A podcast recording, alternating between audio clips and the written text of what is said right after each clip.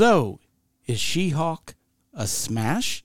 We're going to talk about that and also about the wacky world of geek finance on today's episode of the Geek Watch podcast.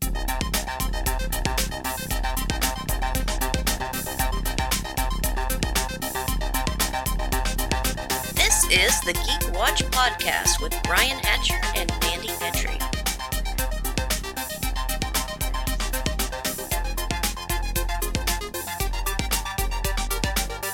Greetings, Geek Watchers, and welcome to episode 161 of the Geek Watch podcast. I'm Brian Hatcher, and with me, as always, Geek Watch's own resident geek goddess, Mandy Petrie. Hello, Brian.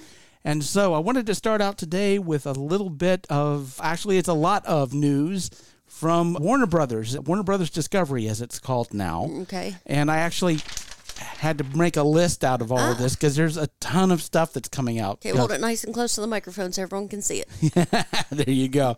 So, first things first. Two movies have been pushed forward. The Aquaman sequel has been pushed forward nine months. It was going to come out March the 17th of next year. It has been moved all the way to December 25th of 2023. Merry Christmas. And uh, the Shazam sequel is being delayed three months. It is moving to December 21st. So they're shifting things around. Now, there has been some word that some of the movies uh, that were made for HBO Max are going to be uh, revamped. Yeah, they're going to be revamped and theatrical. Okay. Unless, of course, you're Batgirl. And then I don't know if you got a chance to see this, but I did happen to see a little bit of an interview with the directors, and it made me uncomfortable with how quickly they shut the movie down. By the time the directors found out the movie wasn't going to be shown, that it was going to be shelved. It was like at that very moment they had lost access to the uh, server that had the, all the movie files on it. They were immediately had been shut out. They had changed all the passwords, changed all the yeah. Uh-huh. locks before they even announced it. And so They salted the earth. they did, in fact. And although there is a rumor that there are going to be some what they call funeral showings of Batgirl, and they call them that because only staff, only a cast are going to get to see mm-hmm. them. Friends and family. I get it. That's Yeah. hilarious. And that's it. And then they're going to show it that one time so the people who worked on it get a chance to see it, and then they're just going to wipe the drive. They're going to just delete the whole thing. It's not going to sit on a drive anywhere. It's not going to be on a server.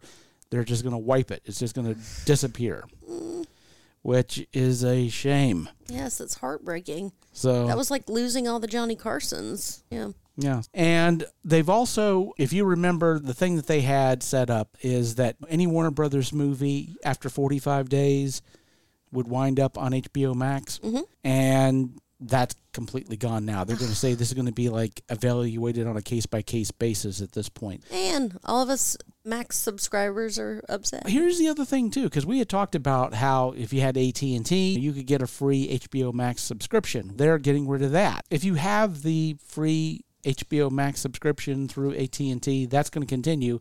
But if you're just getting a new plan, that's not going to be offered anymore. Wow. And in fact, AT&T has sent me a bunch of emails saying, "Hey, we'll give you a, a cheaper plan that has most of everything that you had before."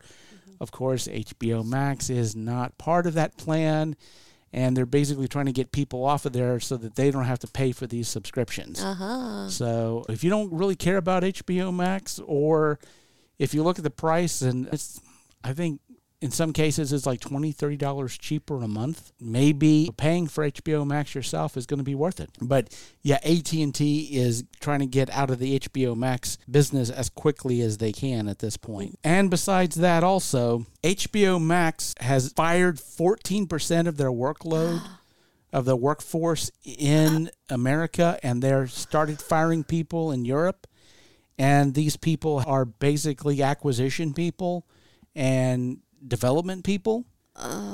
And I did read an article that a lot of these people who are being fired are of a certain particular gender and skin tone. Oh, they should have known. Yeah, apparently have known. well, apparently they don't care. But the thing is, they're wiping out a bunch of stuff. They purchased the rights to a bunch of shows, cartoon shows from Cartoon Network that are completely being canceled. They deleted around 200 classic episodes of Sesame Street, Oh, took off their platform, which doesn't make an awful lot of sense because you've paid for them. There's literally no money you have to put into it. But apparently, what they're telling us is that they're getting out of the kid business. They're getting out of a lot of business, apparently. So they oh want to be a more adult channel. And also, Nexstar Media Group just bought 75% share of the CW. Okay. So Warner Brothers Discovery sold off 75% to them and 12.5% to Paramount Global. So they got 12.5% share in the CW. They completely got out of that business. This has become a fire sale in a real sense. And the other part of it too, there's a rumor that Warner Brothers have lost around like 3.5 billion dollars in their last quarter. They're down that far and they're only going to really be able to put out two movies a year. And hmm. but at the same time there's a lot of people saying that Warner Brothers their thought right now is that because they're on shaky ground at this point they can't do anything controversial. Hmm. And by controversial, they mean we can't really do shows that don't reflect white people and more of the male perspective that other production companies, other movie studios can get away with that type of thing. They can take the lumps that come from doing that because they have money to spend, but Warner Brothers doesn't.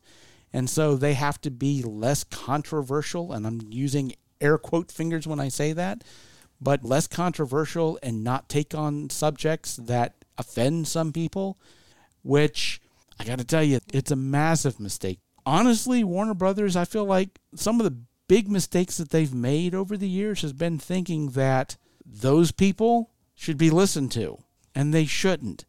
Most people will tell you is look, these sexist, racist, neckbeardy dude bros, their opinions don't matter. Well, if their opinions don't matter, then their opinions don't matter. and they don't. Yes, they'll complain about your movie on their website and cry to each other. And yeah, they will review bomb your stuff also on Rotten Tomatoes. But you can't cater to those people mm-hmm. because there's no money there. You just have to ignore them. They're not going to change, and you can't make them happy unless you're willing to risk everything because that market is like way too small. I will end this with I don't know if you watch a lot of HBO. There's a show called uh, Last Week Tonight with John Oliver. I know of it, but I don't really watch it. Yeah, it's one of those late night comedy news programs that have Like become the Daily Show. yeah, where the Daily Show made that popular, and this is HBO's version of that. And John Oliver was doing a piece on the monkeypox that's been going around.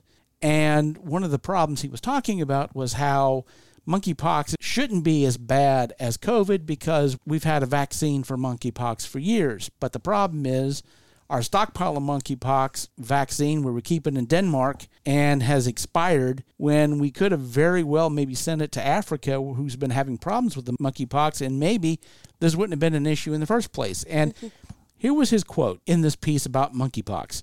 We let the vaccine sit unused on a shelf in our reserves like an expired Chobani or a $90 million movie on HBO Max. By the way, hi there, new business daddy. Seems like you're doing a really great job. I do get the vague sense that you're burning down my network for the insurance money, but I'm sure that will all pass. Oh, that's great. In another segment, I think it was like a week or two later, he says, HBO Max, it's not TV. It's a series of tax write offs to appease Wall Street. Oh, that's hilarious. that The writers of that show are not afraid to, I guess, bite the hand that feeds them. Yeah, if you've not seen any of John Oliver's mm-hmm. stuff, he's done some crazy stuff to basically prove points. Like mm-hmm. he created his own religion at one time. there was, I'm trying to remember what the gentleman's name was. He was a coal baron who mm. sued somebody in West Virginia Yes. because of SLAPPs. SLAPP laws. I remember that. Yeah. Yes, and Sued John Oliver. Yes, Yes. And because here was the only place he could sue them. Like, he's not from here. Neither of them were from here, but he could sue him here. Yes. Yeah. And John Oliver's response was to create this musical number insulting him in so ridiculously, obviously, that, that they- they weren't being serious.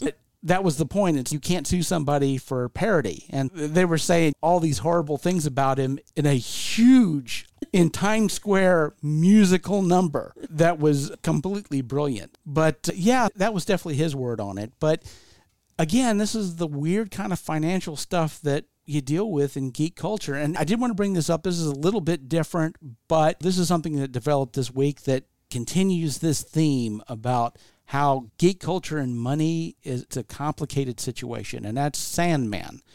Because Sandman has been the number one streaming show Yeah. of the last few weeks. Yep.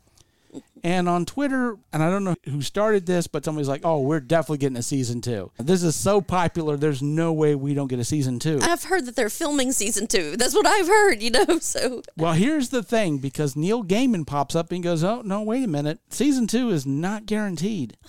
no, Uh, don't do this to us. He said, here's his explanation, and this is going to be paraphrased, but he said, look, this is an expensive show to make, and Netflix needs to have a reason to spend that money because you don't pay to watch the show, you pay for the service. And so, if filming a season two isn't going to result in more people buying into the service, there's no reason to do it. That's the problem with streaming. It's like you have to be bringing in new people. And so, that's why a lot of really popular shows on Netflix get killed after one season because you got Yeah. the one season, and if somebody will buy the service to watch season one, well, awesome. They're not going to spend the money for season two, and that's why a lot of great shows on Netflix and shows that you both Yeah, of us have enjoyed yeah. that have just been killed because okay, we've been there and we've done that. Mm-hmm. And of course, the other problem with it too is I've read the comics and I know what the next season's going to be about, and We need that money. we need more than that money because it's really expensive because you're dealing with a lot of stuff. You're dealing with all the endless, all of them, plus several pantheons of different gods, plus Lucifer, which is, uh, like I said, spoilers there, but crazy go nuts stuff.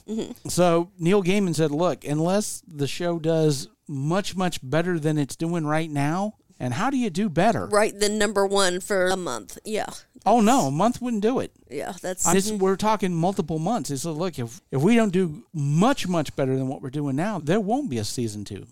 And that's heartbreaking. And it doesn't make any sense, does it? Because, hey, it's the number one streaming show over the mm-hmm. last few weeks.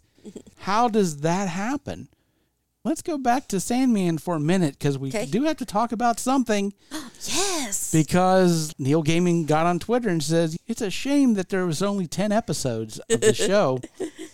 And it's what is he saying?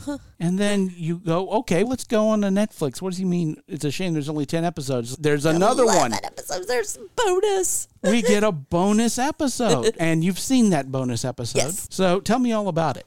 yeah, yeah, Because sure. obviously I didn't watch it. Oh, sure, yeah. It was structured different than the other episodes. Yes, Um, it was structured very much like the comic because there's been one shot comics. Okay. and there are like there've been like four of them over the course of the 75 issues of the Sandman and these were two of them. Oh, okay. All right. Uh, yeah, because it's an anthology episode.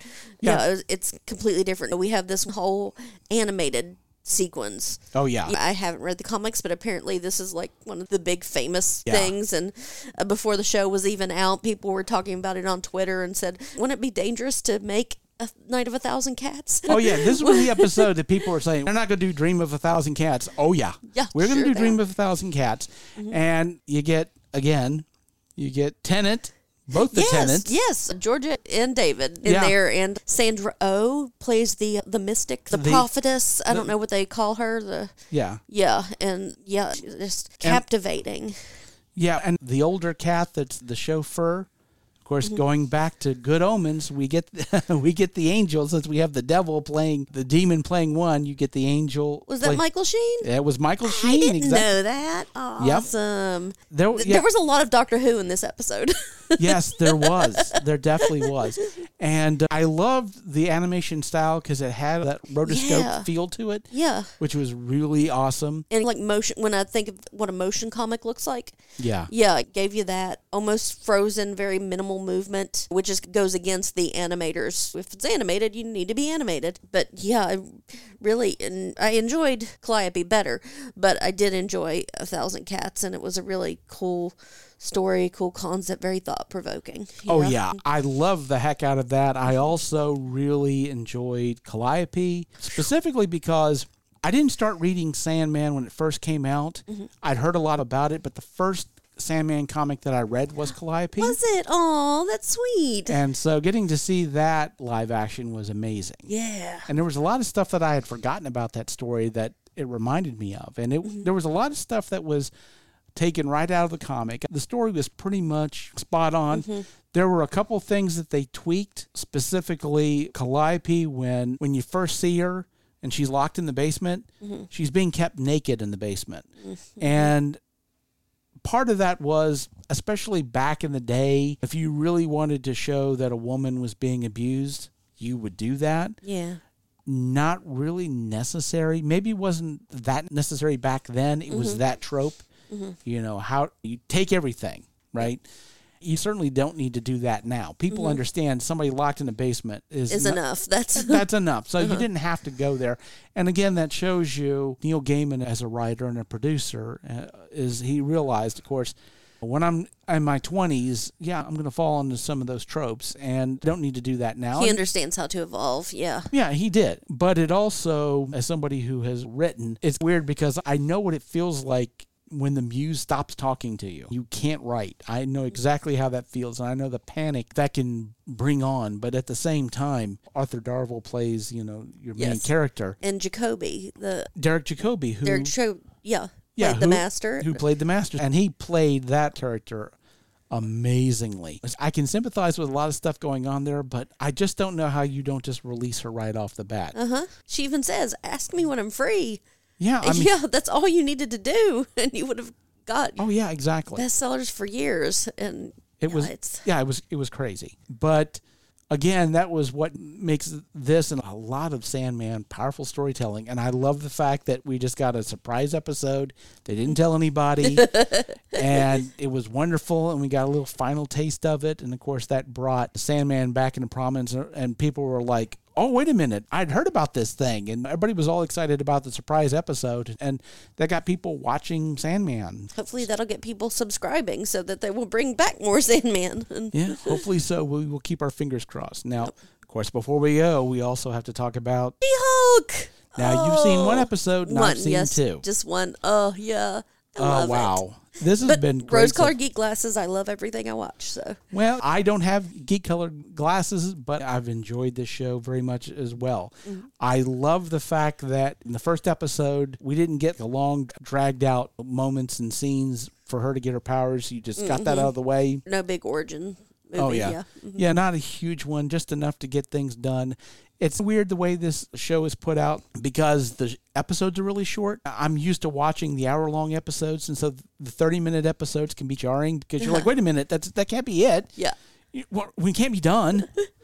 but I love what they've been doing with the show. I love the fact that they're putting in a lot of really good stuff in it. They do have something to say. I've heard some people complain a little bit about how the first episode didn't have as many jokes in it as they were expecting, which I find ironic because the biggest complaint I've heard people make about Marvel TV shows and movies is that they put too many jokes in them. and I guess you know, I guess there's some people you can't make happy Right. Uh huh. but I feel like the humor was appropriate, but it didn't kill the serious points. Of course, episode two, I can't wait for you to see it because it's, again, you're getting more development into the character, and there's a lot of stuff developing right now. And the funny thing about it is, again, I've heard some people say that. Hey, why is it that Jennifer can Hulk out better than her cousin can? He, she explains it in two sentences. Yeah.